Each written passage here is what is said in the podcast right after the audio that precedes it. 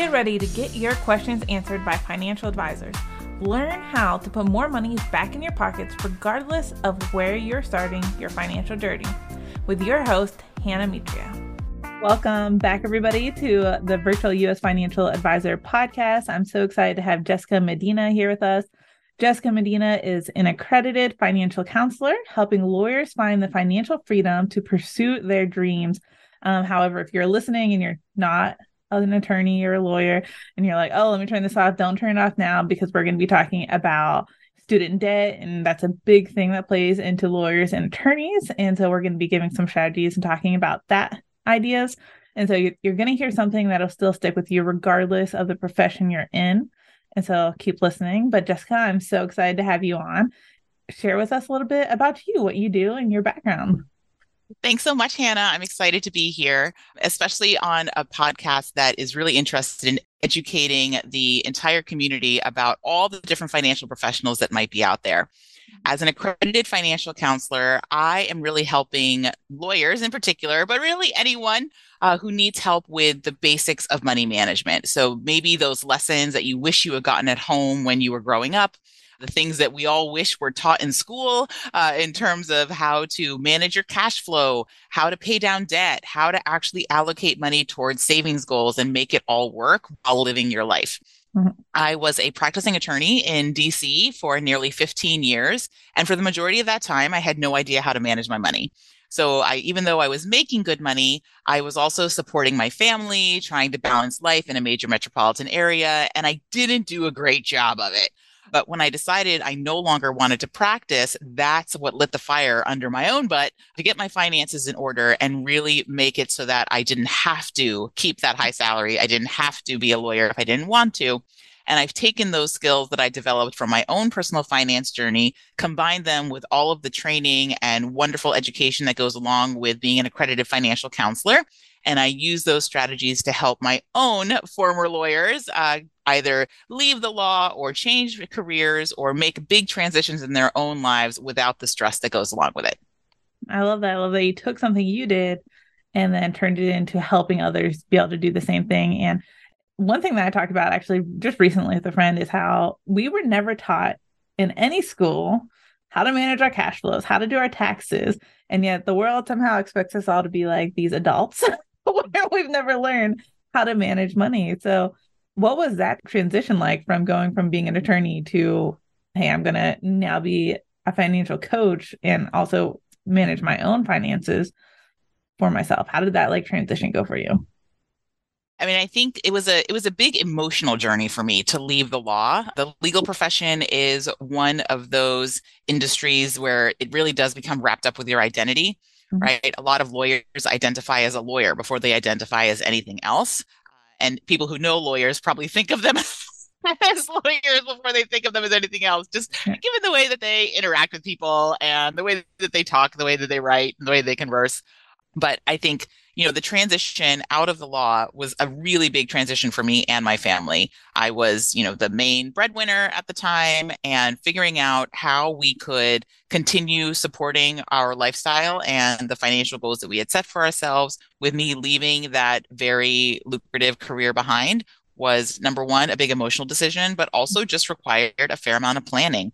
Mm-hmm. And I always like to joke that, lawyers are very risk averse. So I had a 10-year plan scheduled for when I would leave the law from the moment that I decided that I didn't want to have to do it for the rest of my life. And I subsequently met my husband in that time frame, and he cut the plan down to 5 years. Okay. He is retired Army and is, he's just trained to work under circumstances with limited information. Mm-hmm. Right? He's trained to be able to assess what's going on and continue to move forward, no matter how scary it is, no matter, what he might have to deal with around the next corner. And that just wasn't my training. My training is to plan for every contingency, imagine the worst case scenario, and make sure that I'm completely prepared for all of it. But so in combining our two strengths, we cut my timeline in half. That's awesome. In terms of when I would leave. But it was part right. He really provided a lot of emotional support in that transition. And I provided a lot of the structure and planning and goal setting and making sure that we actually were financially secure enough to make that kind of a move. And that's now what I help my clients think through and plan for their own transitions. Awesome. And how long have you been doing the accredited financial coaching for attorneys? So I left my last lawyer job was at the Securities and Exchange Commission. So I was in the financial industry, but on the enforcement side. And I left in 2018. That's when I began my accredited financial counselor training curriculum, studying for the exam, starting to get my practice hours. You know, I think while I was working at the SEC, I really didn't want to be mixing careers. The SEC has very strict ethics guidelines about what you can do while you are working for the government and certainly working for a financial regulator. And I didn't want there to be any muddying of those waters while I was there. And so I made sure that it was a clean break from me leaving the SEC before I began my financial counselor journey. But so that was back in 2018. And it did take some time for me to satisfy all of the requirements. The AFC is no joke. I had promised myself when I took the bar exam that I would never take another exam again in my life. And I did. And I had to study for it. But it has been a worthwhile transition. And after getting my actual accreditation, I began my business and started working with clients. And now I've been running my business since 2020, and it's going pretty well. All right. Awesome. And, you know, just to back up, you said 10-year plan, which is crazy because it probably, that was more time than it took to go through school to become the attorney, I feel like. And so it was like more time than that. But then working as an attorney, jumping to the SEC, those are like I think of like the show Suits, which is all about attorneys. And at one point in that show, they were dealing with the SEC. And so you're working in these two major places to be able to, you know, so you work from home primarily virtually now too? So right now, my business is 100% remote. Yeah. Yes. When if I'm working with local clients or if I happen to be in a city where my clients live, I will try to make a point to go visit them. But all of my sessions are remote and I work with people all over the country. All right. Awesome. Yeah. Because I just love how you were like, went from this super corporate to get to live this life of freedom while still creating that income that you need. And so I love that story, just how you transitioned through those. Like, I feel like you went from like hard to even harder to doing even harder stuff, but now having the freedom to be able to do it. So yeah, it's awesome. And then mentioning the accredited financial coaching. So AFC, you talked about getting certified in it. And I know you mentioned before how it's so much different than just saying you're a financial coach. Like you went through the accreditations. And so talk to me a little bit about that, because so many people are going to say, hey, I'm a financial coach. I can help you with this, but they have nothing to really like back it up. They didn't work in the financial world before. They managed their own finances and they started wanting to teach others. So tell us what the big difference is between being coach or being an accredited financial coach. Right. So the accredited financial counselor certification is basically a more structured personal finance and financial counseling training program. And, you know, I think what differentiates the AFCs in the industry from someone who, you know, calls themselves a financial coach is the training. It is the ethics requirements that we all have to adhere to. We're being watched and monitored by an overseeing board that's making sure that we are treating our clients well and, you know, being pillars in the financial community.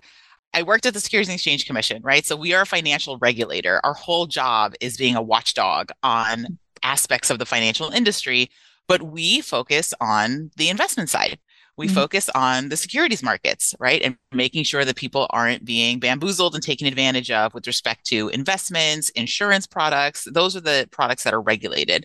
Financial coaching is not regulated. It's like all other types of coaching where, you know, it's kind of like a mentorship type of industry. And that isn't something that the federal government at this point has any interest in managing. And so, yes, anybody can call themselves a coach. I will say that I know many financial coaches who do not have some sort of accreditation attached to their name, and they're wonderful.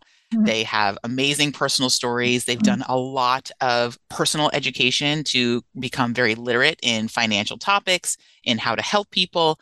And I think that, you know, because so much of financial coaching is really just about those basics of money management that we all wish we had learned from our family, you don't necessarily need an accreditation to be able to help someone pay down their debt.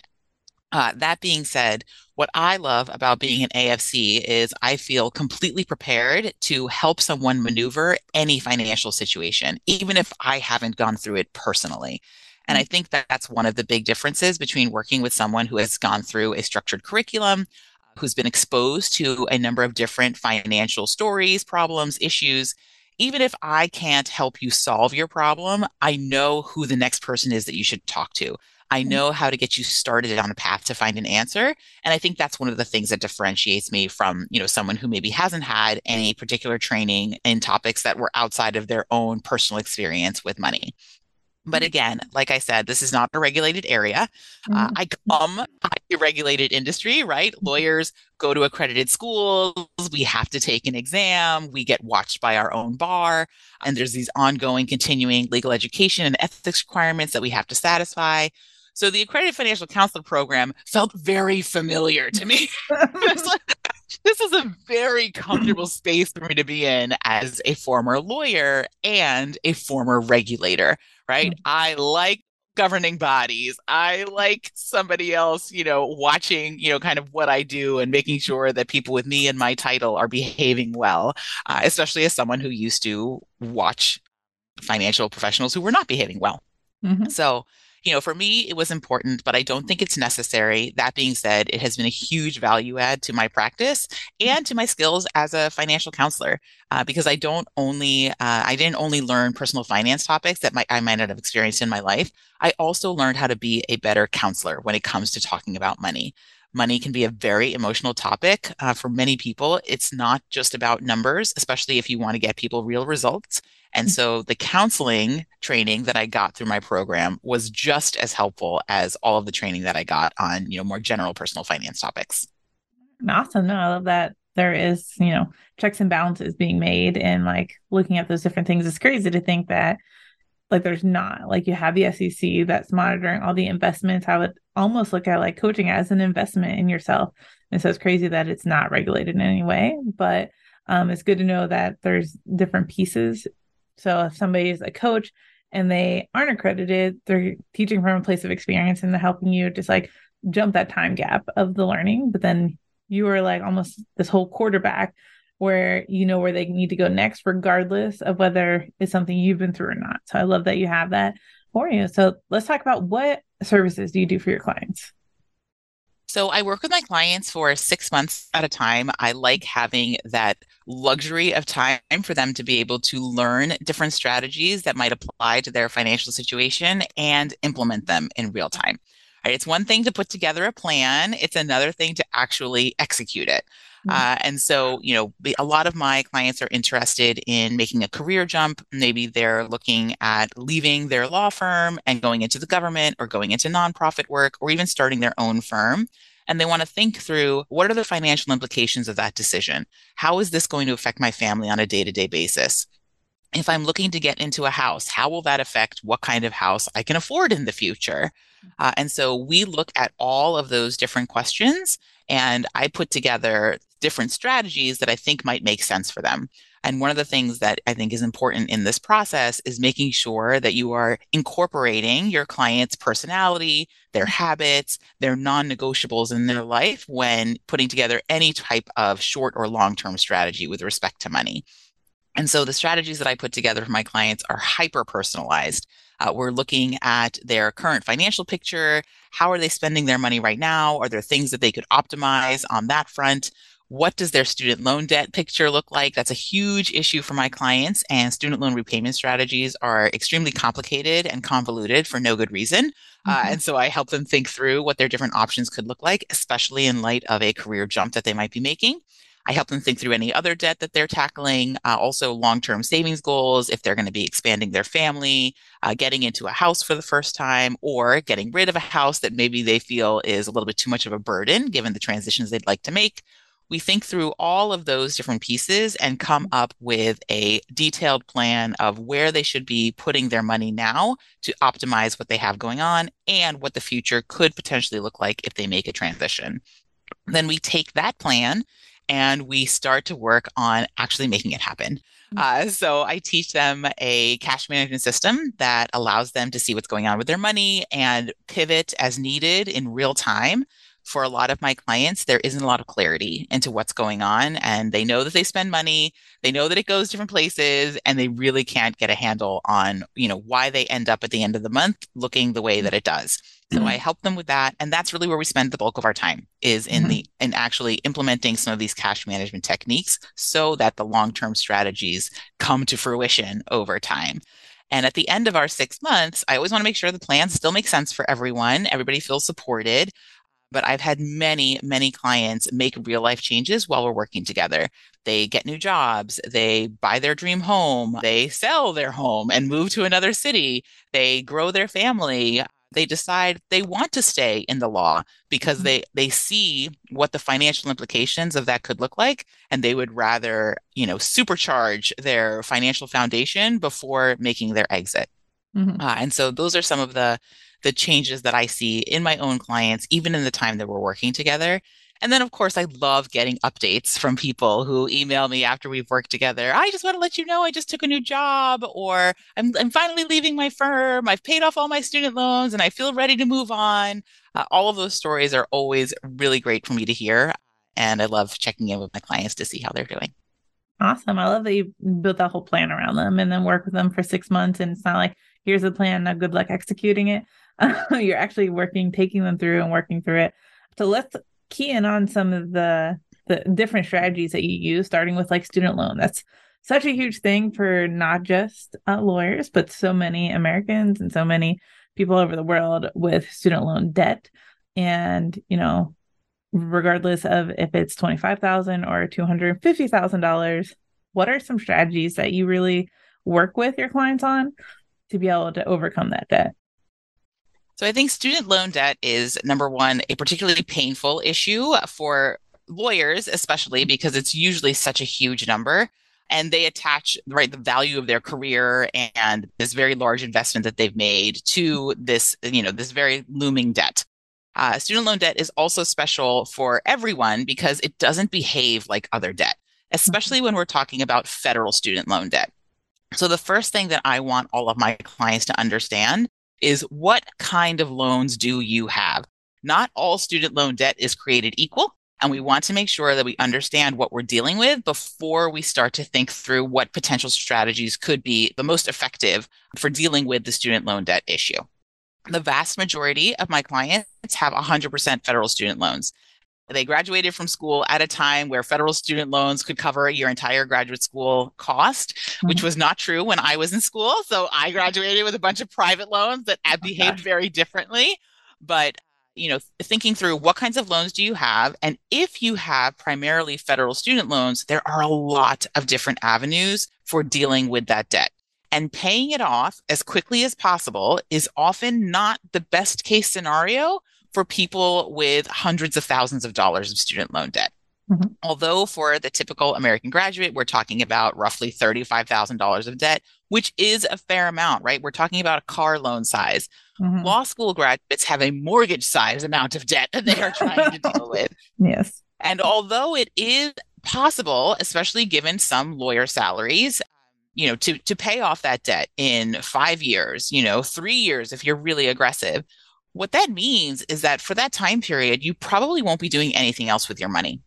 And you have to make decisions about whether you are willing to give up that time and those resources in service of this one financial goal, especially if this is a financial goal that could be paid off in a different fashion in the future. As I mentioned, I work with a lot of lawyers who are interested in transitioning their careers. So if they're currently at a firm, but they're anticipating moving into government, I wouldn't want them to pay off all their student loans when they're going to qualify for forgiveness in the future. I remember when I was at the Securities and Exchange Commission, many of us had graduated law school around the same time. And so we had a mix of federal and private loans. And everyone who had been at a firm and ended up at the SEC and had paid off their student loans was so mad at themselves for having spent that money. Not only because Public Service Loan Forgiveness, which is a program that forgives federal student loans after 10 years of, government service, including other public service type jobs. But in addition, the Securities and Exchange Commission offered federal loan repayment assistance. So they would just give you extra money outside of your salary to help you pay down your federal loans. And if you didn't have any, you couldn't get that benefit. Right? Yeah. That just wasn't something you got to take advantage of. So I think when you are thinking about, especially when you're thinking about, making a transition with your career, you want to be very cognizant of what the effects of that will be in terms of your student loan responsibilities and what programs you may qualify for. Now, if you are someone who is battling with private student loans, right, the loans that are held by private banks, you probably, I would hope that you've at least taken a look at your interest rate, right?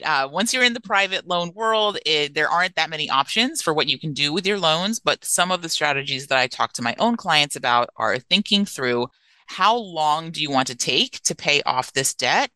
And will being less aggressive now allow you to achieve some other financial goals that might be of higher priority, and you'll still get the debt paid off eventually. You just might not do it as your number one priority right now. So we really look through very strategically about what it could look like to refinance even private loans into a new loan that potentially has a better interest rate, maybe a longer repayment term than they had originally considered, because it will free up some money to deal with other life financial goals that might be a higher priority for them at this phase. And so those are some of the strategies that I talk through with my clients to figure out, number one, are they eligible for any type of forgiveness or any type of student loan debt relief? And, if they are, to make sure that we're thinking through how they could optimize, that eligibility, and also thinking through where in the priority line of financial goals do student loans sit. For some people, it's very emotional and we need to get rid of it as quickly as possible because it's preventing them from doing anything else with their life. But for many people, it's just another debt. It's just another bill that they pay. And as long as they don't have to see the balance, it really is just a line item on their monthly expense sheet. And if they can treat it that way, then they can refocus energy on other goals that they may have and make the changes that they want in their lives. All right. Awesome. Thank you for sharing all those tips, Jessica, because I've had friends who, aren't attorneys, but we've had discussions of, should I pay my student debt off like really quick? Should I just like put my life on pause to pay it off? And I'm like, I'm definitely in the other category of it's a line item. And that's what we do. We just pay it monthly because there are so many different possibilities that we cannot predict in the future of will the debt be paid off? Will it be forgiven? And whichever way we feel about it, we'll definitely feel sadder if we pay it off and find out it's forgiven like later on. And so I'm like, I'm just going to hold on to it. I'll just keep paying it monthly like I should, where I know some friends are like, oh, I should pay it off now. But I think that's a really good way to look at it, is really thinking of, what in the future, whether that's you get into teaching, because I know if you're working in teaching, you can get them paid off. If you're working in government, you can get them paid off. So there are many different strategies to be able to get your student loans paid off. And there's so many companies out there that also help pay your student loans off. But like you said, if you don't have them, you won't get that benefit. And it's not to say we all want to hold on to these debts. Is it the most important priority in our life to pay that off? It's something we have to really decide personally where it falls into play for us. So I love that you shared all those tips too, on how to look at it and different strategies. So the next thing and so we went to school now, we got these big student debts. Our goal hopefully is to now have this big income. And like we talked about earlier, we never learned in school, how do we manage our money? How do we do our taxes? Any of those things. So what are some strategies around managing a big income, or, really any income too, is how do you manage those line items, that cash flow, cash management system? I think one of the most important things that we all need to do in terms of managing our money is just build our awareness. With my clients who are considered high income, right? So we're talking people who are making maybe over $200,000 a year. You get into this practice where you just don't pay attention. Right? You have enough money to pay all your bills. You're not on the verge of bankruptcy. Nothing is going unpaid at the end of the month. That being said, there's probably a fair amount of waste going on, right? And if you had a better handle on where your money is going, then although you can pay the credit card off every month, does the credit card bill need to be as high as it is? That's the question for people who are managing, you know, large salaries and often large expenses. My clients who make over $200,000 a year don't feel like they make that kind of money because they live in a major metropolitan area. They might have small children and they're spending money on daycare because they work all the time, right? So that's just another mortgage on top of what they're paying for their student loans and their actual mortgage. And so, you know, when you hear some of these incomes, it sounds like so much money. How could someone ever need help managing that? Isn't that easy? And it's actually not. Because along with the income comes all the stress of having a job that requires you to be on call 24/7, working on the weekends, requiring 24/7 daycare in order for you to perform at work, all of the stress purchases that go along with having an emotionally draining career, all of the convenience spending that goes along with not being, you know, around to cook or take care of your home. You know, for me, housekeeping was always a non-negotiable. Mm-hmm. I could cut out everything else and be perfectly happy, but I needed my housekeeper because that just wasn't something that I had bandwidth to handle between taking care of my kids and being a good lawyer and, you know, just trying to survive the end of the day. And so thinking through what are your non-negotiables and what kinds of things could you let go of if you are letting go of them in service of something greater? Mm-hmm. For many of my clients, the idea of saving money for money's sake is insufficient to motivate them to actually change a behavior, right? To change something that brings them comfort or that they feel, you know, makes their life more livable. But when I show them what could be possible if we did create, you know, these additional nest eggs, if we created transition funds, if, you know, they had money to take the trip and didn't have to put it on the credit card every year, that's when you can see the light in their eyes.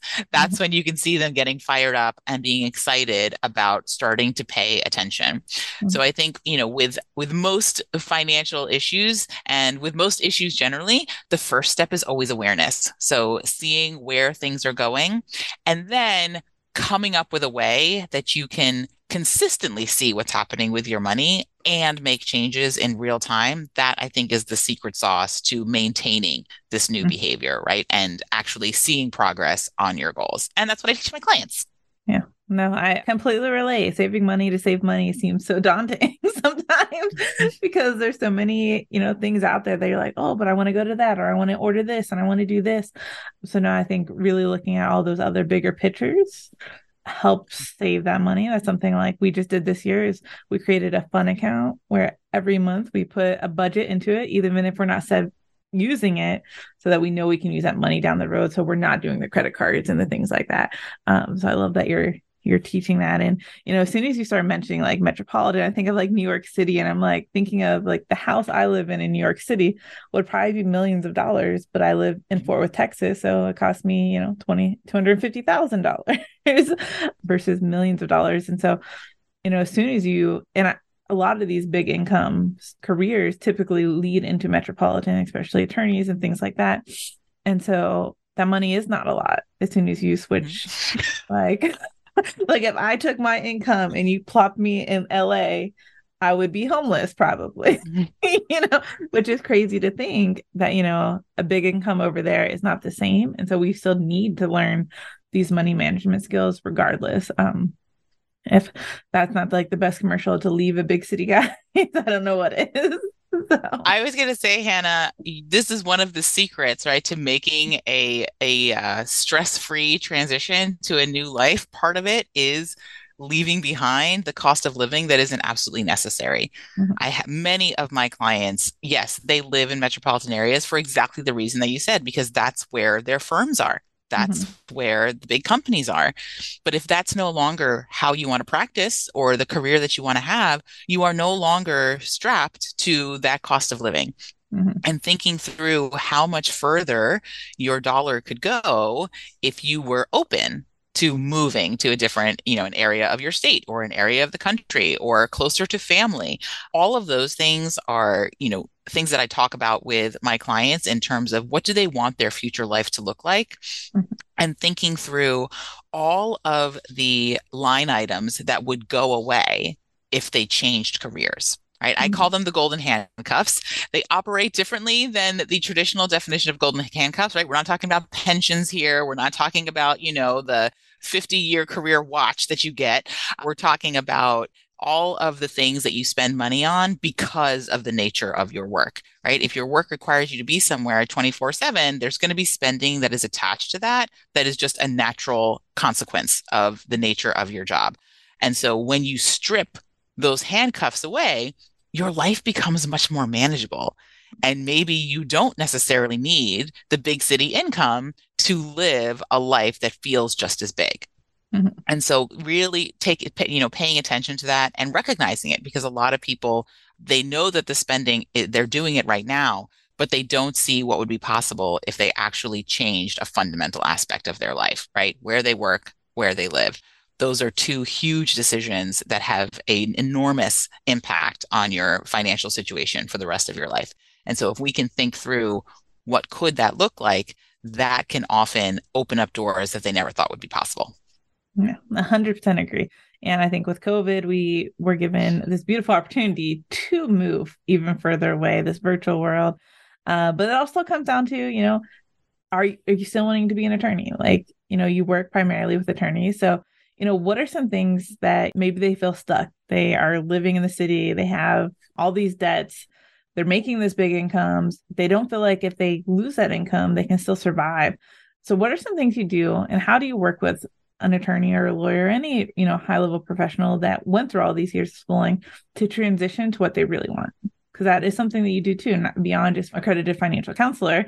You're helping them transition their life from, hey, I'm an attorney and that's my title to, hi, my name's Hannah and this is what I do in addition to being a human. That's right. A lot of the counseling aspect of what I do is helping attorneys think through what transitions could feel like.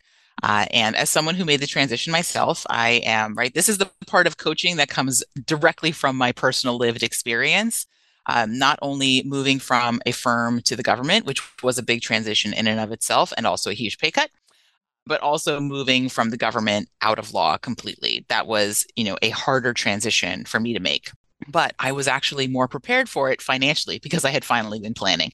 And so part of what I want to do is, number one, give my clients comfort that the money is not going to be an issue.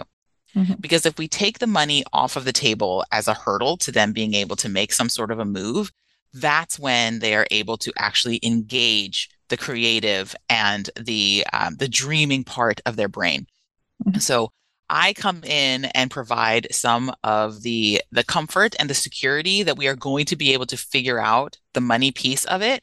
It might not, you know, be on the timeline that they're imagining, but it is all possible. And so if that is no longer an issue, what would you like to work on? You know, what kind of work would you like to be doing? And for a lot of my clients, they don't necessarily go from, you know, practicing law to a completely separate career where they have started a llama farm and are, you know, knitting and, you know, spinning their own yarn. Though I do have a client, that is her eventual dream. And we worked out how she could get there and what she would need to be doing. But a lot of my clients actually end up in what we call a bridge job, right? Or a bridge career. So they go from practicing law the way that they practice now to something slightly different. Maybe they go from a firm to being in-house, or they go and, you know, test out government work, or they go work at a nonprofit, or they, you know, they start their own firm, which is its own emotional journey, right? As someone who has also started her own business, I can tell you entrepreneurship is the hardest thing that I have ever done in my life, way harder than law school. Mm-hmm. But that being said, all of these big jumps, very few of them are made in, you know, the vacuum of, well, it's 2 months later, I've decided I'm not going to be a lawyer anymore, and I'm going to completely overhaul absolutely everything in my life. Yes, you could do that. My husband could probably do that with very little stress and be perfectly fine with it, just given his training. But my lawyer clients, not so much, right?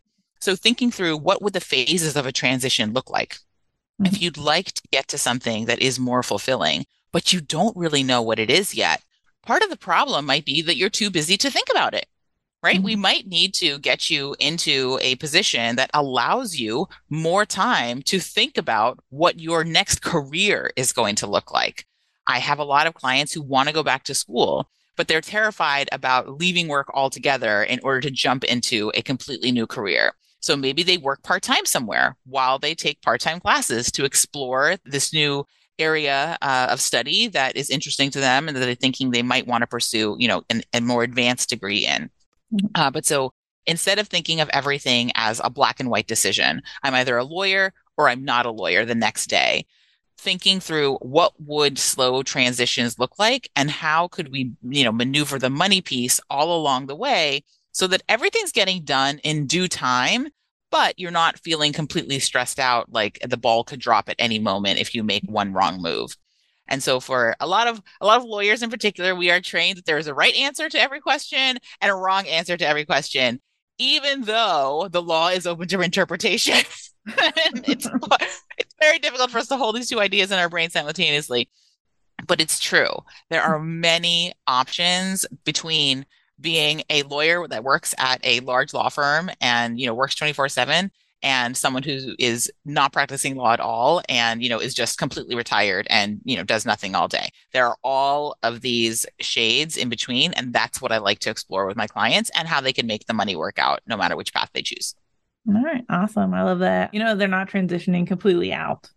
They could just be transitioning to being an entrepreneur. And I will agree. I can't attest to the law school part of it. But being an entrepreneur is definitely much harder than it ever was to be an employee. So, you know, looking at all those different more paths. Rewarding, but definitely more difficult. Yes. Yes. I get to pick my own schedule now, but, you know, sometimes my schedule is dictated to me by my calendar and things like that. Right. Isn't that crazy? You get to pick your own schedule. So when you're feeling overwhelmed, it's your fault. You did this. Oh no, yes. Is that just how I see it? Oh no. I understand. The first 2 weeks of this year, I was like, how did this happen? The second week in February is my first week where I don't have like 25 meetings. So I'm like so excited. But all right. So a question before I let you go here is, how do clients kind of know that they're on the right track? How do they know they're heading in the right place to achieve their goals? So I think for my clients in particular, they should enjoy their days more and more. Right? They should enjoy their days more and more on the money front in terms of their stress levels should be down. They should have a clear focus for, you know, what their number one financial goal is at the time. And they should feel good about whatever trade-offs they might be making with respect to the resources that they have available to them. In terms of their career, what I like to see for my clients is they are inching closer and closer to something that feels truly fulfilling for them. Right? Like we were discussing, the bridge careers might not be 100% fulfilling, but they are serving a purpose. They are serving a purpose to, number one, keep you on a path that keeps you at a low stress level for the financial piece, and also allows you time and space to think about what you might want to do, right? A lot of my entrepreneurial clients still work part-time as an attorney in some form or fashion. It's just in a much more flexible environment so that they can also work on their business, right? So they might have their own firm, but they do contract work for other firms. And that supplies some of the income that they need because they haven't built up their own book of business enough yet to be able to truly be completely on their own. And that's fine. The best of both worlds. You have a little bit of security and you get, you know, the rush of excitement of creating something that is completely yours. And so I think when I hear back from my clients that they have, you know, they have moved into an area that they had never imagined themselves living and they're loving it and they're so happy there, or they have grown their family and did not stress about, you know, the addition of a new baby because they had a plan for how they would deal with everything, or they've transitioned careers and they're exploring their interests, they're exploring hobbies. A lot of lawyers don't have hobbies because their only hobby is work. And so when I see my clients spending more time doing things they truly enjoy, that is how I measure their progress. Are they feeling better about money? And are they feeling better about the trajectory of their life, that it's going in a direction that they really, really love? Awesome. I feel like I'm on the right path because I feel like I'm not stressed about money as much as I was 6 months ago. So I feel like I'm doing the things. Thank you. How do you test success? Asking for a friend. Yeah. Exactly. That's what I was doing. So thank you. All right. So how can people reach out to you, Jessica? And, you know, I know you work ideally with attorneys and lawyers, but is there other people that would be ideal for, you know, reaching out to you to coach with? So because of the issues that I typically see with my attorney clients, folks who are struggling with a lot of student loan debt, who want to make a career transition or other life transition and are struggling with how to see their way to the other side, those are my ideal clients.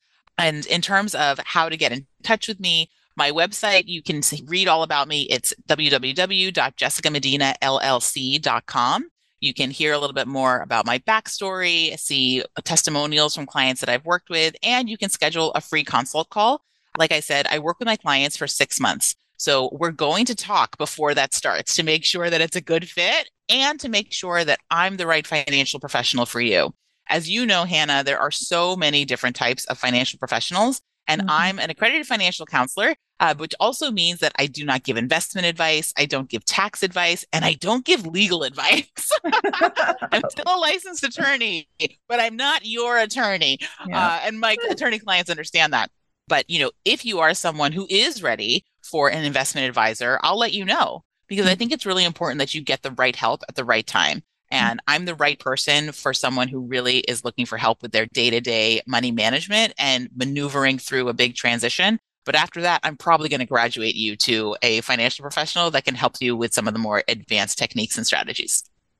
Awesome. Well, we'll put all of your information, Jessica, in the show notes. So anybody listening, you can go to the show notes to be able to find her website and reach out to her. But thank you so much for joining us, sharing all the information about student loans, how to manage cash management with big incomes, and just, you know, how to kind of figure out if you're ready for that transition in life. So thank you so much.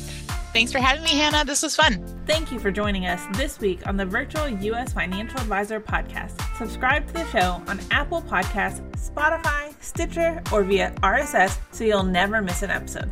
We'd love a rating on iTunes, or better yet, tell a friend about the show, which will help us grow as well. If you want to learn from any of our financial advisors, head over to our website, virtualusfinancialadvisor.com, to learn more about each financial advisor and connect with them personally. Be sure to tune in next week to get more advice from the expert financial advisors. See you on the next episode.